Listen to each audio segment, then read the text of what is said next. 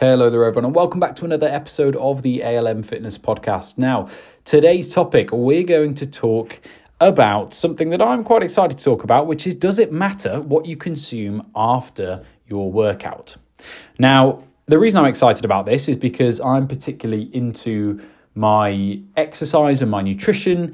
And for a long time, I thought that you needed to consume a post-workout drink, most of the time being a whey protein shake or something like that, immediately after exercise. And if you didn't do that, then you would lose all of the possibility of any gains that you'd made during that session. Now, it's not really my fault for being kind of suckered into that, because when you purchase a protein powder, or if you do a quick Google search, you will find some places on the back of some packets and on the internet, you'll find some places that will recommend that you consume the protein shake shortly after you work out. Now, there is some grains of truth to this. As with everything, whenever we have an idea that kind of conjures up, very rarely is there no evidence to suggest that it is true. Otherwise, it wouldn't have been a thing in the first place. So there are some grains of truth to that statement of, getting in some protein immediately after you work out. So it does slightly matter. Now, what we're looking at here is when they've done studies on people who consume whey protein, sometimes a mixture of whey protein and carbohydrate solution, immediately after exercise or within a certain window, half an hour after exercise. And they compare it to people who don't consume any whey protein or any drink, an hour after exercise. They find that the group that did consume the whey protein immediately after tends to gain a little bit more muscle over the course of several weeks to several months. Now, when we're talking a little bit of muscle, we are talking a little bit of muscle. We're not talking lots at all. And I think the thing to remember with this here is that those kinds of studies, they're comparing having quite a protein-rich, carbohydrate-rich, very well-absorbed drink versus nothing at all. But in reality, if you're the sort of person who doesn't like to chug a protein shake after you work out, but an hour and a half after you work out, you're having a protein-rich dinner because you've worked out in the evening, or maybe you're having your lunch, then those nutrients are going to be absorbed and they're going to help that muscle recovery and muscle building process.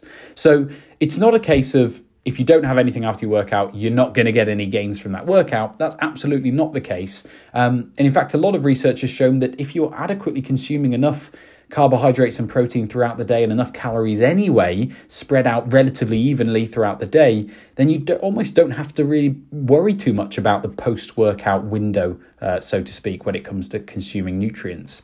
So what I would say as kind of an overview of that is, if you are interested in doing something optimally and you want to get the best possible results, could I recommend to you that you would, have a protein, if you're going to have a protein shake, have it, 30 minutes after you exercise, or, in the car on the way back from your fitness class, or whatever it is.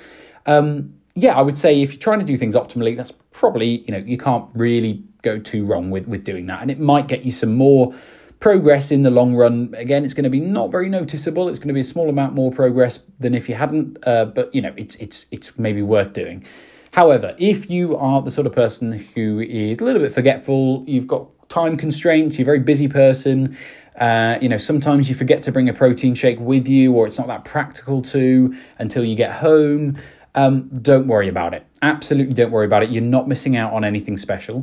Again, if you're trying to do things optimally, maybe you would do that, but the research really says that as long as you're being well fed and rested throughout the day, then I would say that it doesn't really matter. And remember, everyone, the most important thing here when it comes to this topic of being, doing things that are optimal and that get you small kind of margins of gains that you're trying to achieve, it's really important to note that the things that that we often hyperfixate on, like, the post-workout window, pale in comparison to the effects of, a good night's sleep, or, generally a good diet, or, being stress-free, or reducing your stress. All of these things have a much greater impact on your ability to get the results that you're aiming for. So what I would say is don't focus on the post-workout window too much, because it doesn't matter all that much.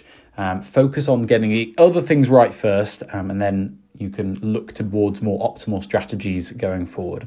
So thanks very much for listening, everyone. As always, we will be back next week with another episode.